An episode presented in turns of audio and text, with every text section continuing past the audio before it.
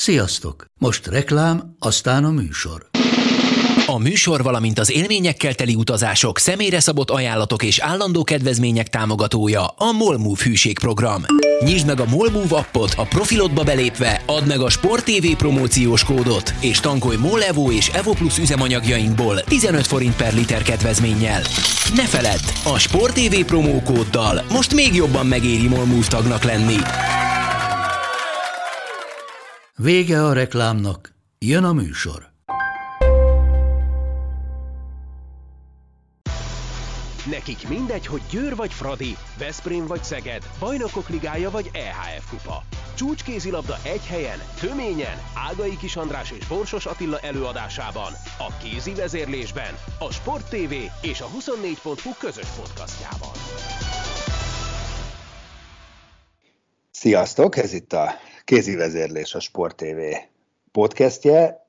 Az elmúlt időszakban viszonylag gyakran hallhattatok minket, és mint a számok mutatják, még tényleg hallgattatok is, úgyhogy köszönjük szépen a figyelmeteket. Most visszatérünk a nagyjáboli heti jelentkezésre, és most még egy kicsit vissza utalunk legalábbis a mai műsor tematikáját tekintve az olimpiára, hiszen most már így van komplexen rálátásunk mindarra, ami történt, és nyilván nem is csak a magyar vonatkozásról fogunk szót ejteni, annál is inkább, mert, mert sporttörténelmi ö, eredmények születtek, ami a két kézilabda tornát illeti, hiszen ugye mind a női, mind a férfi aranyérem a franciákhoz került, ami korábban előfordult néhányszor, de hát ilyen jugoszláv meg szovjet, tehát hogy, hogy az még nagyon más világ volt, amikor amikor, amikor ilyen volt egyébként, ez, ez teljesen unikum már, a, már az új, új, új, új világrend megalakulása óta, úgyhogy ez egy, ez egy egészen lenyűgöző teljesítmény, és én közben reggel azon gondolkodtam, hogy, hogy ez a messzi Párizsba igazolás, ez a lehető legrosszabb időzítés szegény kézilabdások számára, mert most kifoglalkozik velük Franciaországban. Aki, aki a sportinát érdeklődik, az csak messzizik, nem? Ez olyannyira így van, hogy ebből óriási polémia van jelenleg Franciaországban, hogy a Lekipnek a címlapján azon a napon, amikor az olimpiai bajnokság született, akkor a Messi volt az Eiffel toronyjal kitéve, és ettől mindenki kiakadt, nem, aki, nem, aki, aki nem futball szurkoló, de tényleg mondjuk szóval volna a Messinek, hogy egy, egy napot egy várjanak nap. ebben, mert egyébként három hónapja nyújtják ezt a tésztát Igen. már de hát mindegy ebből a szempontból, mert óriási ünneplést kaptak így is a, a, a francia kézilabdások, meg egyáltalán ugye a francia csapatsportok diadala volt ez a, olimpia, hiszen a férfi röplabdában is olimpiai bajnokok lettek, és azon kívül kosárlabdában mind a két csapatuk döntőben volt, sőt még a női rögbizők is.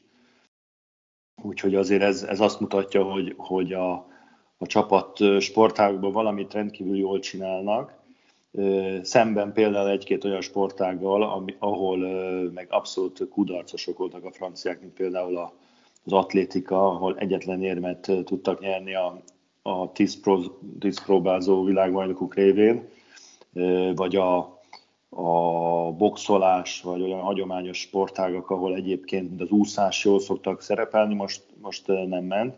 Ez azért ér meg egy pár szót abból a szempontból így kézilabdás háttérrel, hogy a francia sportminisztér médiumnak van egy ilyen külön tagozata, amelyik a, a, az élsport eredményességével, illetve az olimpiára való eredményes felkészüléssel foglalkozik, kiemelten ugye a 24-es Párizs olimpiára, és ennek a, a, az osztálynak a, a főnöke az Claude Onesta akit abban bíztak meg, hogy, hogy hát találja föl a spanyol viaszt.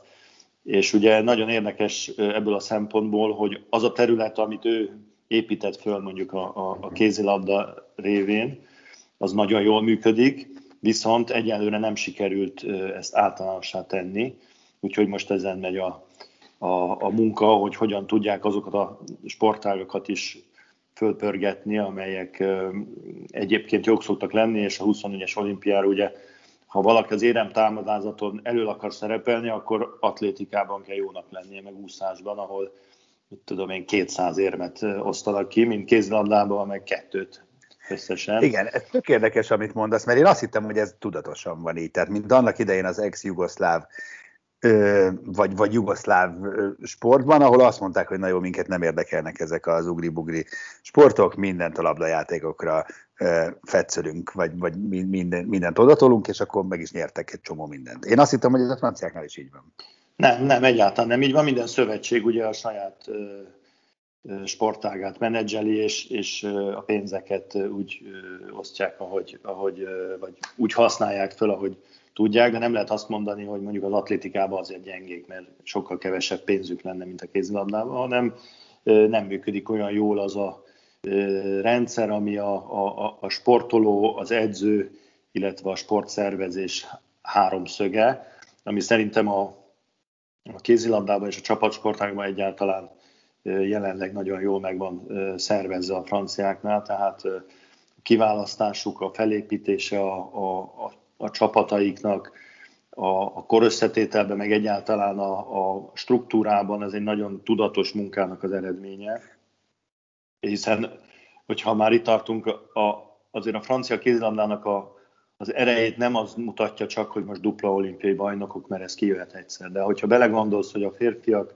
négyszer egymás után döntőbe jutottak, amiből hármat meg is nyertek, azért az azt jelenti, hogy 4 négy az 16-17, mert most az 5 év volt, 17 éve folyamatosan ott vannak a, az olimpiai döntőben, ami egy fantasztikus eredmény egy csapatsportákban, hogyha azt végig gondolod, hogy hogy 16-17 év az, az nem is egy, hanem kettő, vagy akár három generáció is lehet a játékosoknak. Így van. Na jó, én ezt egy kicsit későbbre akartam hagyni, de akkor, akkor, akkor csapjunk bele, mert én igazániból azt gondoltam, hogy ennek nagyon-nagyon nagy részt szentelnék eh, ennek ebben a beszélgetésben, hogy ezt a francia vonalat boncolgassuk egy kicsit, aztán majd kiukadva valahova, mert én azért gyűjtögettem, hogy ne csak itt, eh, oké, okay, most két olimpiai bajnoki cím, de ez nem lóga, tehát nem önmagában áll ez a, ez a siker, hanem ez hihetetlen mi van mögötte.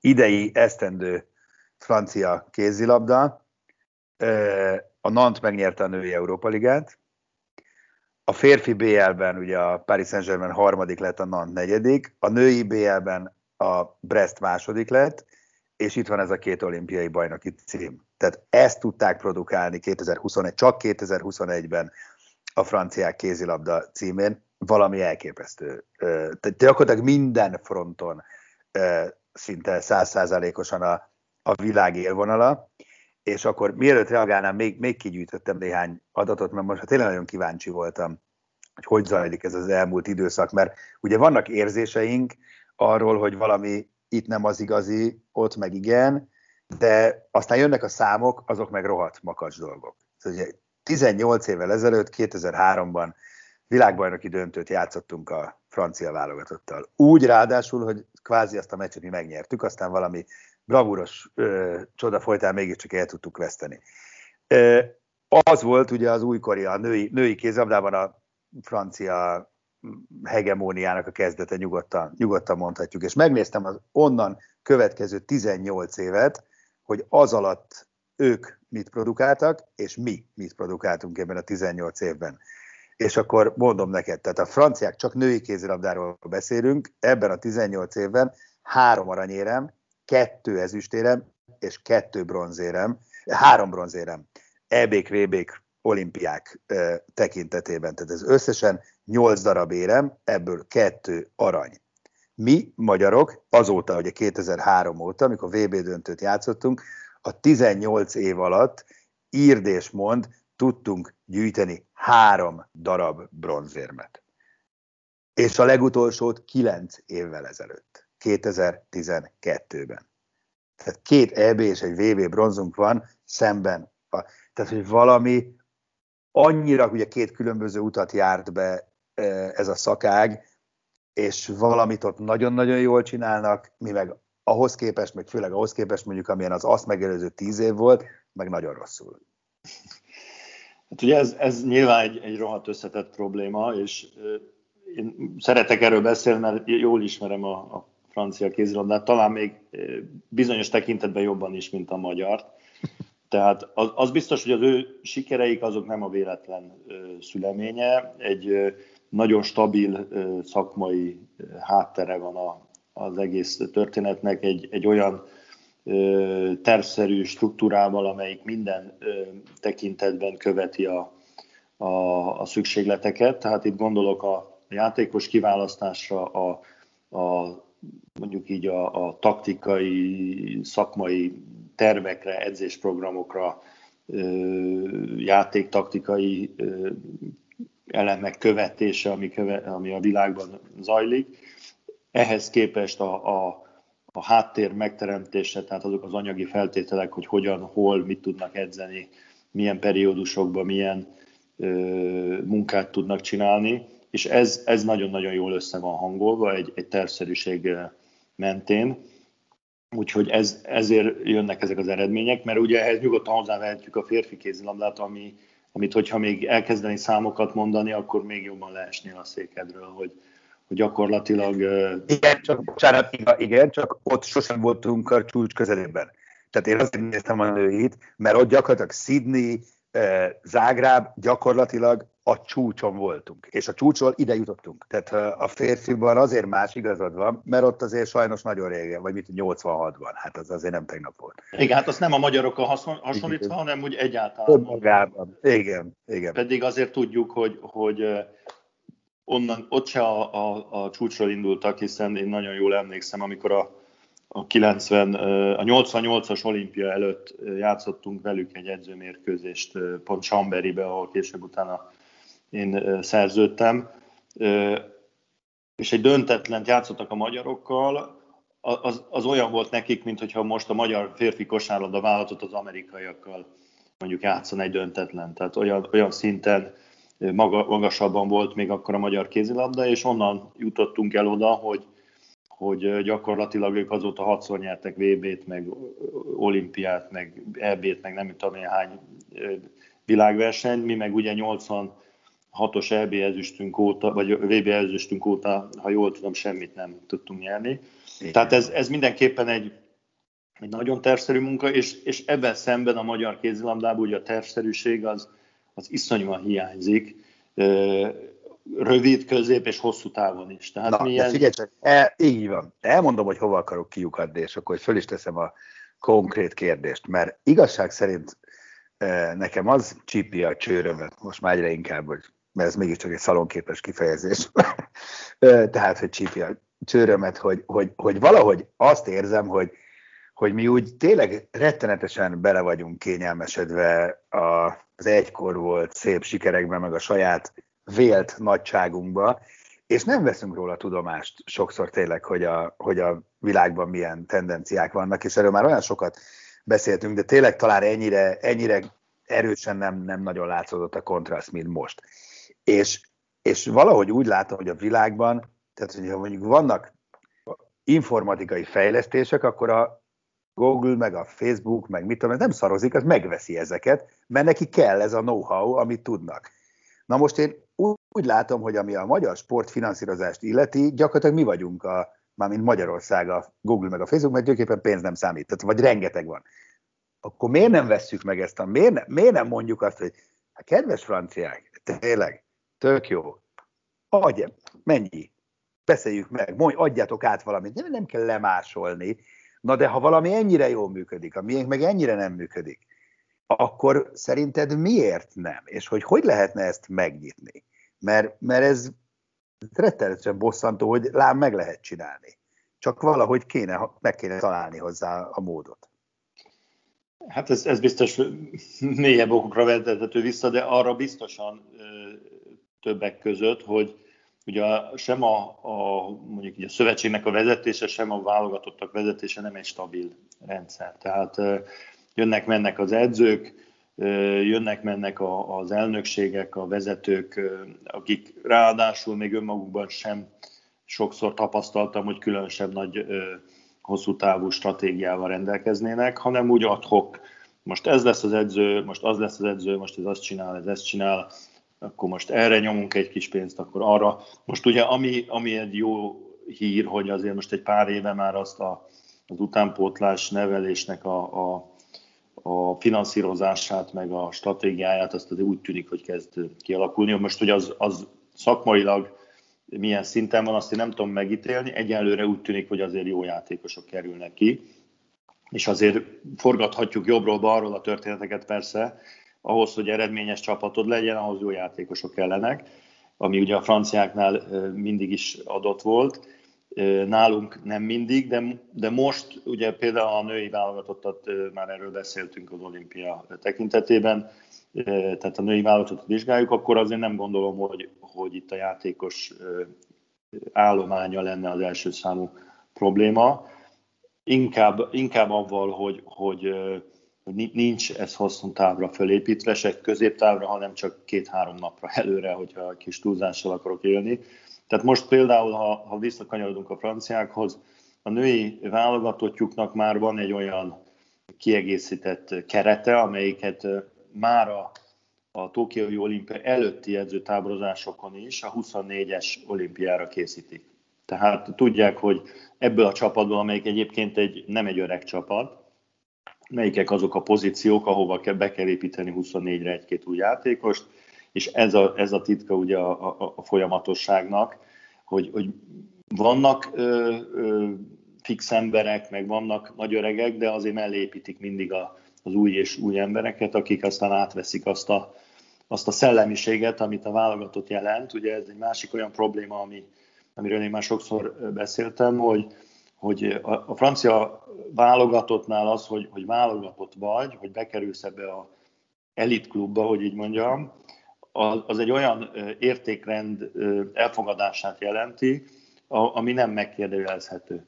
Ha kérdezek valamit, bocsánat, anyagilag, úgy tudom, hogy ez is felmerült problémaként nyíltan, vagy kevésbé nyíltan, hogy lehet, hogy ezen is változtatni lehetne, hogy valami anyagi, hogy előnyel is járna, ha válogat, illetve nem, tehát hogy mondjam, a pénzek elosztása nem ez a struktúra lenne, hogy mindent a klubban, semmit a válogatottban. Ez Franciaországban is így van. Egyébként. Tehát ez jár anyagi előnyökkel, vagy csak a nemzeti büszkeségtől? Nem, ö, nem, kapnak a játékosok napi díjat, meg prémiumokat, Aha. de azt azért elmondhatom, hogy a prémiumuk az alacsonyabb, mint a magyar válogatottnél arra az eredményre föltett prémium. Tehát Aha. most az olimpiai bajnokságot nézem, akkor a magyarok legalább háromszor annyi pénzt kaptak volna, hogyha nyernek, mint a, a franciák.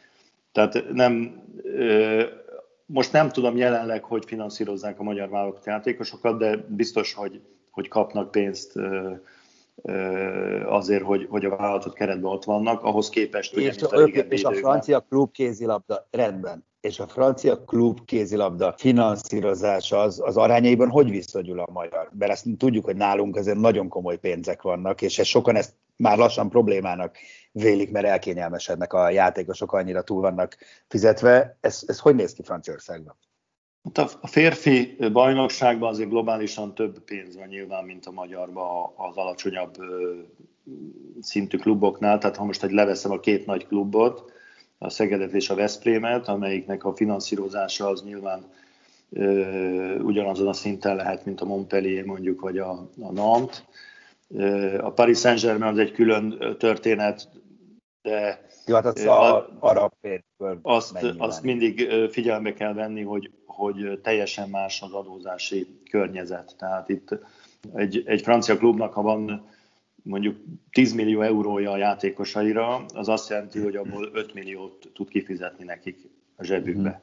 Mm. Magyarországon a 10 millió euród van, abból nagyjából 8-at be tudsz tenni a zsebébe a játékosoknak, tehát ugyanaz a büdzsé az, az sokkal többet ér.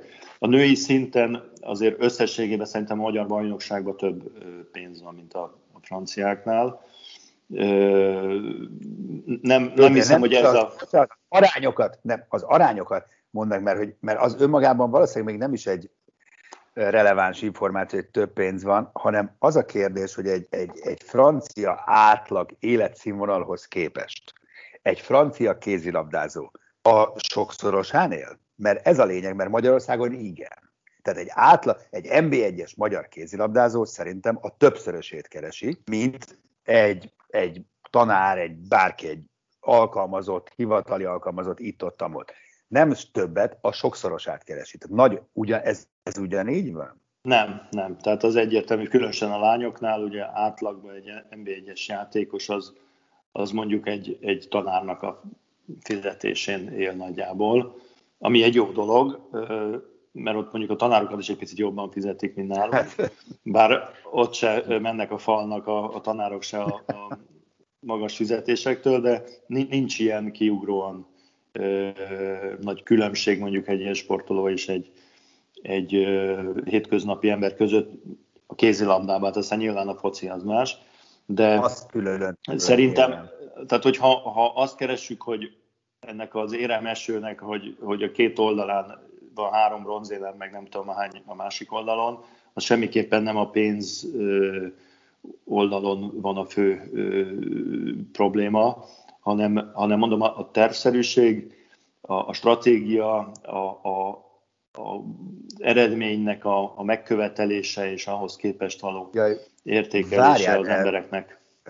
Lehet, hogy félreértettél. Úgy, persze, én úgy értettem a pénz problémát, mint egyre többen pedzegetik, hogy nem túl kevés nálunk, hanem hogy túl sok a klub. klub. Tehát egyszerűen, egyszerűen felülfinanszírozott. Van egy ilyen, tehát azért motivációs szempontból ez lényeges lehet a válogatott szempontjából, hogyha nagyon felülfinanszírozott egy bajnokság, már pedig a női kézadó valószínűleg az, az, az visszavesz a motivációs lendületből, akár válogatott szinten, hiszen emberből vannak a, a sportolók is.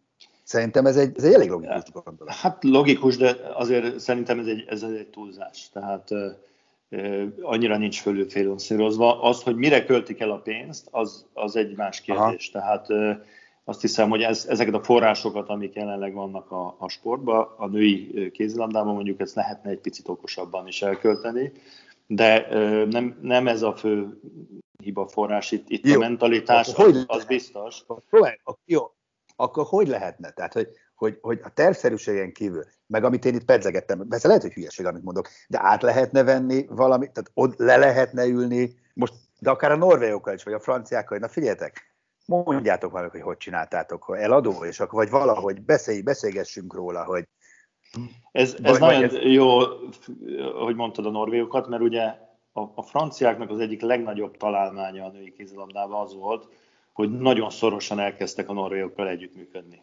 Aha. Tehát rengeteg mindent átvettek a norvégoktól, minden egyes világversenyre közösen készülnek, valamilyen formában, vagy Norvégiában, vagy Francia, általában Franciaországban, mert ugye a norvégoknak az nagyon jó, hogy nem a sötétbe kell, hidegbe valahol készülniük az olimpiára, hanem mondjuk elmehetnek Cabretonba, vagy Lidzába, vagy valami jó helyre de, de mindenképpen egy nagyon komoly szakmai együttműködés van köztük, és, és ez, ez azért látszik a, az eredményeken. Ö, nem, nem szégyelték ezt soha a franciák, hogy, hogy az erősebbektől lehet tanulni, és most már tőlük is lehetne. Ö, az biztos, hogy de lehetne elég... most, tök, jó, tök konkrétan neked szegezem a kérdést, ne hozzád valaki oda menne, hogy Hát Borsos úr, hát mégiscsak azért izé van itt egy elmúlt húsz év, meg ez a francia kapcsolat, meg azért van egy felesége, aki tényleg még annak idején ugye ott is dolgozott a csapat mellett. Tehát össze lehetne hozni ezt a két felet? Hát nyilván, ha más nem, legalább ilyen közvetítő szerepben azért, most tudom, hogy nem akarlak kellemetlen helyzetbe de, de, de azért úgy adja magát, azt gondolom egy kicsit. Tehát annyira szembetűnő a különbség, hogy, hogy ez azért úgy működhetne éppen. Hát Utoljára, amikor együtt készült a magyar női és a francia női válogatott, az, az Sydneybe volt. Sydney előtt volt, amikor a Mocsai Lajos csapata 22 éve. együtt működött a franciákkal. A 22 év az egy dolog, de azért nem tudom, emlékszel, hogy akkor hanyadikak voltunk. É, már igen, dehogy, dehogy. Tehát az nem működött rosszul. Igen, még emlékszem, Reunion szigetén így volt van, a, van. az edzőtáborban. tehát tehát ilyen, ilyen közös edzőtáborokat nagyon sokat szerveznek a norvégokkal. Nem, azért nem, nem ez a lényeg szerintem, ez, ez biztos, hogy egy, egy olyan plusz, amikor a két a világ két legjobb csapata talán a norvég meg a francia közösen dolgozik, az közös edzéseket is jelent, tehát mikor egy edzésen egymás ellen játszanak a, a játékosok, akkor az nem mindegy, hogy mondjuk nem a, a, a barátnőd ellen kell játszani, az, az is jó, mondjuk, tehát kellenek olyan edzőmeccsek, ahol a csapat ketté osztod, és úgy játszanak egymás mellett, de azért hogy úgy tud förgetni egy edzést, hogy közben a, a Christiansen, meg az Oftedal, meg a Mörk van szemben, az, az edzésen, az nem olyan nagyon rossz. De összességében mondom, tehát ami, ami a magyaroknál biztos, hogy, hogy hiányzik, és, és nehéz látni egyelőre, hogy, hogy ebbe változás lenne, hogy valamilyen szinten hosszú távra gondolkozzanak. Tehát... Hát de most talán jó, most, ha most sem, akkor mikor? Tehát most de, aztán tényleg három év múlva. Igen, csak, csak én attól félek, ezt, ezt már sokszor beszéltünk róla, hogy az nem hosszú távban való gondolkozás, hogy beteszem a fiatalokat. Sőt, az kifejezetten nem hosszú távú gondolkodás, mert abban kinyírok egy-két fiatalt egyből abban, hogy túl korán versenyeztetem, vagy nem olyan környezetben, ami kell. Egyébként erre, ha kikanyarodunk egy picit a férfi kézilabdára, akkor iszonyú nagy ö, tanulságokat lehet látni a Guillaume Gilles, hogy hogy csinált abból a csapatból, ami a Dinár keze alatt ugye kiesett az EB-n, a csoportkörben, egy olimpiai bajnok csapatot. És az egyik nagy titka az az, hogy bent tartotta a keretbe a Gigut, az Abalót és a Karabaticsot. 37 évesen, 3-4 olimpiával a hátuk mögött, holott, ha megnézed a francia keretet, ezeknél a játékosoknál pillanatnyi játék erőben már jobb játékosok vannak.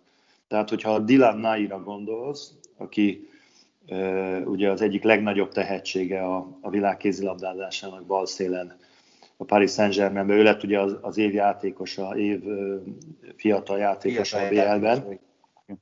Tehát ezt a játékost kihagyták a keretből, azért, hogy a Gigu 37 évesen ott lehessen.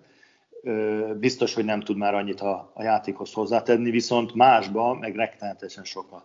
A Luca Balónál a Benoit Kunkud már most jobb játékos. Attila, értem, amit mondasz, és azért most kanyarodjunk vissza hozzánk, oké, okay, egyetértünk, de most a magyar, most maradjunk, a Magyar Kézilabda Szövetség az nem tett többet ebben a pillanatban, tehát azt nem gondolom, hogy ez szövetségi feladat lenne megmondani, hogy fiatalok, az az ő feladatuk, hogy egy olyan szakmai stábot bízzanak meg, amelyik megkapja a bizalmat, és amelyik majd megalkotja ezt a hosszú távú tervet, amit te mondtál. Nem? Tehát, hogy le kell tenni valaki. Hát így van, csak, csak nem mindegy, hogy azért az edző, az edző, az adott edző abban a periódusban milyen nyomás alatt van. Tehát most, most nem beszélek a jelenlegi edzőkről, de hogyha vissza kanyarodunk például Kim Rasmussenre, Kim Rasmussen folyamatosan túlzott nyomás alatt volt a tekintetben, hogy tegye be a, fiatal, a nagyon fiatal játékosokat, és erre azért rá is fizetett.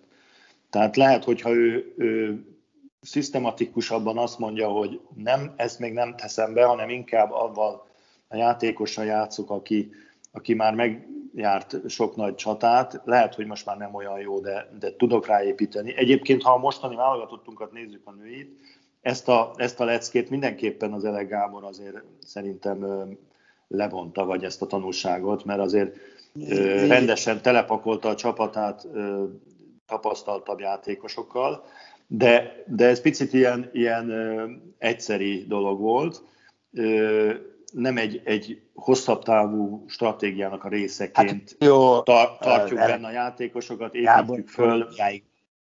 Ele Gábor az olimpiáig volt megbízva neki, nyilván az volt a legfontosabb, és ez tök érthető is szerintem, hogy ebből az olimpiából kihozza a legtöbbet, ami végül is sikerült volna sokkal rosszabbul is, végül is így sikerült, most kell előre nézni, és, és, és most, most megint, megint egy, egy ilyen történelmi lehetőségnek érzem, hogy jó, oké, persze decemberben lesz világbajnokság, de tényleg könyörgöm, nem az a cél, hogy ott valahogy megint tovább vergődjük magunkat a csoportból, hanem amit te mondtál, hogy, hogy valamiféle építkezés Párizsra, Los Angelesre, tehát hogy meg egyáltalán, hogy a hosszú-hosszú távon itt egy koncepció érvényesüljön, ne világversenyről világversenyre akarjuk túlélni a, az aktuálisat, mert ez a helyzet egyébként. Így van, tehát és, és ehhez kellene tényleg az, hogy, hogy az a 50-60 játékos állandóan monitorozva legyen, aki egyáltalán itt szóba kerül, hogy valamilyen ö, ö, kidolgozott tervek mellett ö, legyenek beépítve a, a játékosok, a fiatalok, nem, nem beöntve egyszerre, ahol egymást rontják a teljesítmények, mert, mert nem tudnak mihez igazodni, hanem inkább fölfelé kell nekik kapaszkodniuk, nem kell túl hamar felelősséget tenni a játékosokra. mert az elsülhet tök jól, mert most ha megnézed a, a, a Vámos Petrát, akkor marha jól játszott, de ugyanakkor, ha visszagondolsz, mikor először bedobták a mélyvízbe a, a Háfra Noévit, az is nagyon jól játszott, aztán, aztán azóta nem tudja azt reprodukálni, és ez egyre nagyobb nyomás jelent rá, hogy miért hát, nem. És ez, de ezek ez olyan dolgok, amik... Bocsánat, mondd, fejezd be elnézést. Nem, hanem ez, tehát ezt egy, egy, egy, egy komolyan felépített rendszerbe ezeket a problémákat elővételezni kell, mert ezek nem egyedi dolgok, ez, ezek természetes dolgok, és úgy kell menedzselni az embereket, hogy, hogy ne roppanjanak meg a terhek alatt az adott versenyeken, mert utána nagyon könnyű azt mondani, hogy hát ezek a játékosok, hát ezek nem, nem bírják a terhet, nem bírják a nyomást. Szerinted a, a, a franciákon mekkora nyomás volt most, hogy ezt az, az, az, azok ne, után, hogy, hogy kikaptak az elején a három meccsből kétszer, hogy tovább tudjanak menni, hát annál nagyobb nyomást nehéz elképzelni. Igen. És a nyomás azt hozta, hogy onnantól kezdve verhetetlenek voltak. Igen. Tehát ö, ö, e, ezeket, hát, és, és ez, ez nem, ez nem csak pszichológia egyébként, hanem ez egy, ez egy tervszerűség. De ezt hívják, szerintem egy, van erre egy jó túlnya a szó, nem, ez kohézió. Tehát kohézió érződik százszázalékosan eh, a szakmai stáb és a csapat, a csapat és a csapat és játékosok egymás között, mind szakmailag, mind, mind pszichológiailag. Hát ezen múlik. Egyébként nézd meg a, a magyar női vízilabda válogatottat.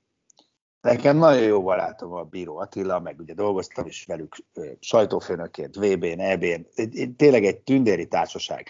És ott hosszú évek óta pont ez zajlik, amit mondtál. Szisztematikusan építkeznek. Egy bizonyos kerettel, ugyanazzal a szakmai stábbal, főállású emberekkel, Elébe ide beteszem, hogyha a női vízilabda meg tud magának engedni főállású kapitányt, meg akkor engedtessék már meg ez a női kézilabdának is, mert a két sportág azért még nincs egy szinten, és nézd meg az eredményt. Tehát nézd meg, hogy mennyire tudtak egymásért küzdeni. Tehát pont az látszódott, és az a, az a bronzérem, az felért egy aranyjal tulajdonképpen ilyen szempontból, tehát abszolút ott a követendő példa. A, ott is, nem, kell, nem is kell feltétlenül Franciaországba menni. Igen. A sportágokat azért nehéz összehasonlítani, mert nyilván a, a, a konkurenciának a szintje az, az más. Szerszerűsége. Máshol van. Nem a, Hát ó, megy, a nagy, eléggé kiegyenlítő. Az a női vízabda rengeteget lépett előre az Ennyi, elmúlt. Nyilván csak ugye, én ne, nem ismerem egyébként, nem is akarok róla beszélni. Csak az, az amerikaiakat leszámítva van 8-10 tök egyforma csapat, bárki bárkit megvehet, uh-huh. bármi. Nagyjából így néz ki a, Mert az itt, itt azért a női kézilabda olimpia azt mutatta, hogy, hogy uh, iszonyú kiegyenlített uh, Abszolút. mezőny volt. Még, még azok a, a leírt csapatok, mint az Angola vagy a Japán, azok is tudtak uh, kiemelkedő eredményt elérni. Úgyhogy, nem emlékszel, hát együtt közvetettük. Hát igen, igen, hát csak úgy hajlandók vagyunk azt mondani. Megvertek, hogy... megvertek minket a VB 2007-ben, azt hiszem, tehát hogy azért ez. so, de igen, de hát az, hogy így van, csak ez nem függ össze, te ettől mi még dolgozhatunk nagyon természetesen, és kidolgozottan, és, és olyan stábban, olyan emberekkel, akik jól működnek e, együtt, ez a, ez a lényeg. Tehát, hogy, hogy látszik, hogy az egész egész egy tök jó összhang. És itt most nem arról van szó, amit sokszor szoktál mondani, hogy egy egymást, meg, meg jó a hangulat, mert ez két teljesen különböző dolog, szerintem. Tehát az, az, az egyik nem nagyon jó, ha van, de az önmagában semmire nem elegendő. Arra, Igen, hogy ne legyen szép. És azért nem szabad az se szerintem abba hibába esni, hogy a játékosokat teljesen felmentjük a felelősségük alól, mert az is egy, egy eléggé jellemző a, a, nálunk, ugye, hogy, hogy vagy mindent rátolunk a játékosra, vagy azt mondjuk, hogy a játékos nem tehet semmiről. A dolog a kettő között van, és a játékosoknak a mentalitásában biztos, hogy még nagy lehetőség van a mentalitásuknak a fejlődésében. Ugye pont olvastam már, nem is tudom melyik ö, franciától azt, hogy, hogy a, a professzionalizmus az, az nem a pályán, meg az edzéseken ö, kezdődik, hanem azon kívül. Tehát ö, azt hiszem, hogy e, e tekintetben a magyar játékosok biztos, hogy még tudnak előrébb lépni, hogy az életüket mennyire szentelik ennek a, a dolognak, a hétköznapokban. Mert ugye sajnos ez nem olyan egyszerű, hogy, hogy élem az életemet, ahogy akarom, és akkor mikor kezdődik az edzés, 5 perc előtte bemegyek az öltözőbe, és onnantól nagyon profi vagyok, aztán mikor hazamegyek, már nem. Tehát ez az egész, ez, ez egy ilyen bonyolultabb dolog ennél, és, és nem is azt mondom, hogy a játékosokra általában ez nem jellemző, de biztos, hogy, hogy ebben van tartalék még a, a magyar ö, mentalitásban. Abszolút, abszolút. Na, akkor ezt jól megbeszéltük. Nagyon várjuk egyébként természetesen, hogy, hogy merre mozdul el ez a történet. Én úgy tudom, hogy szeptember elején lehet majd döntés ezzel kapcsolatban, hogy akkor hogyan tovább magyar női kézilabda válogatott. Ugye eléggé arra utalnak a jelek, hogy Golovin Vladimir viszi tovább majd egy csapattal. Tudomásom szerint nem nagyon van más opció ebben a pillanatban, de ettől még bármikor lehet, meg, meg, meg nyilván alakulhat máshogy is, úgyhogy majd meglátjuk, nyilván nyomon követjük a, az eseményeket. Még egy picit érjünk el ettől a témától, csak a zárszóként egy rövid téma. Mit szólsz eh, Anna Viahirjeva bejelentéséhez, aki azt mondta, hogy time, időt kérek, és hogy szeretné egy kicsit szüneteltetni a pályafutását, ami azért mondjuk, hát eh, Yvette Brock esete óta nem mondom, hogy példanélküli, de szokatlan, meg gyere, gyereket is szeretne, ha jól tudom, tehát ez egy komplex, komplex helyzet ott náluk. Hogy mit szól ez a Rostov? Rostov nem hiszem, hogy nagyon örül neki, de én ezt, ezt régóta hallom, hogy ő, ő egyrészt családot szeretne alapítani, másrészt meg így kicsit ilyen, ilyen burnoutja van, mert mondjuk ő azért fiatal, tehát 95-ös, ha jól emlékszem, úgyhogy egy picit hamar jött ez el, de, de azért ugye alkatilag sem egy olyan robosztus hát, hát, ember, aki... aki lehet rá mondani, azt nem, vagy robot. Tehát valószínűleg egy picit, egy kicsit sok volt neki. Szerintem ez, ezzel nincs sem probléma, ki vagy egy-két évet ugyanolyan szinten vissza tud jönni.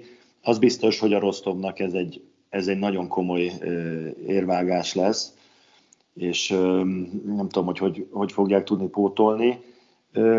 Várj, azt olvastad? Az nagyon érdekes volt a félmondat a nyilatkozat a végén, mert azt mondta, hogy ő reméli, hogy a rosztoviak ezt akceptálják, de ha nem, akkor játszik tovább. Tehát ez, ez tökéletes, hogy most, most akkor vagy eldöntötte, tehát hogy ezt nem hát, értem őszintén szóval. Hogy nyilván azért... Föl lehet bontani minden szerződést a rúbelek azért azért számítanak. Hát gondolod, hogy... De hát én ezt szerintem ez úgy néz ki, hogy, hogy, hogy azt mondta, hogy jó, leállok egy évre, és akkor utána még játszom nálatok kettőt vagy hármat. Oda, leállok egy évre, és becsúszik egy baba, az nem egy év. Hát akkor, hát akkor kettő. Akkor az még egy. Na de hogy utána mi van, az itt a kérdés. Igen. Vagy pedig igen. azt mondja, hogy lejátszom még ezt az évet, ami van a szerződésemből, és akkor utána tuti nem láttok többet. Igen. Tehát itt a, a Rostov nyilván azon gondolkozik, hogy hosszú távon mi a jobb nekik, de szerintem azért, azért Győrben nyitva tartják a szemüket a ügyben, ha véletlenül Tudjuk, igen. megfeszül a, a Rostovval a kapcsolata, akkor azért egy, egy helyen szívesen látják szerintem. Az biztos, az biztos, az biztos.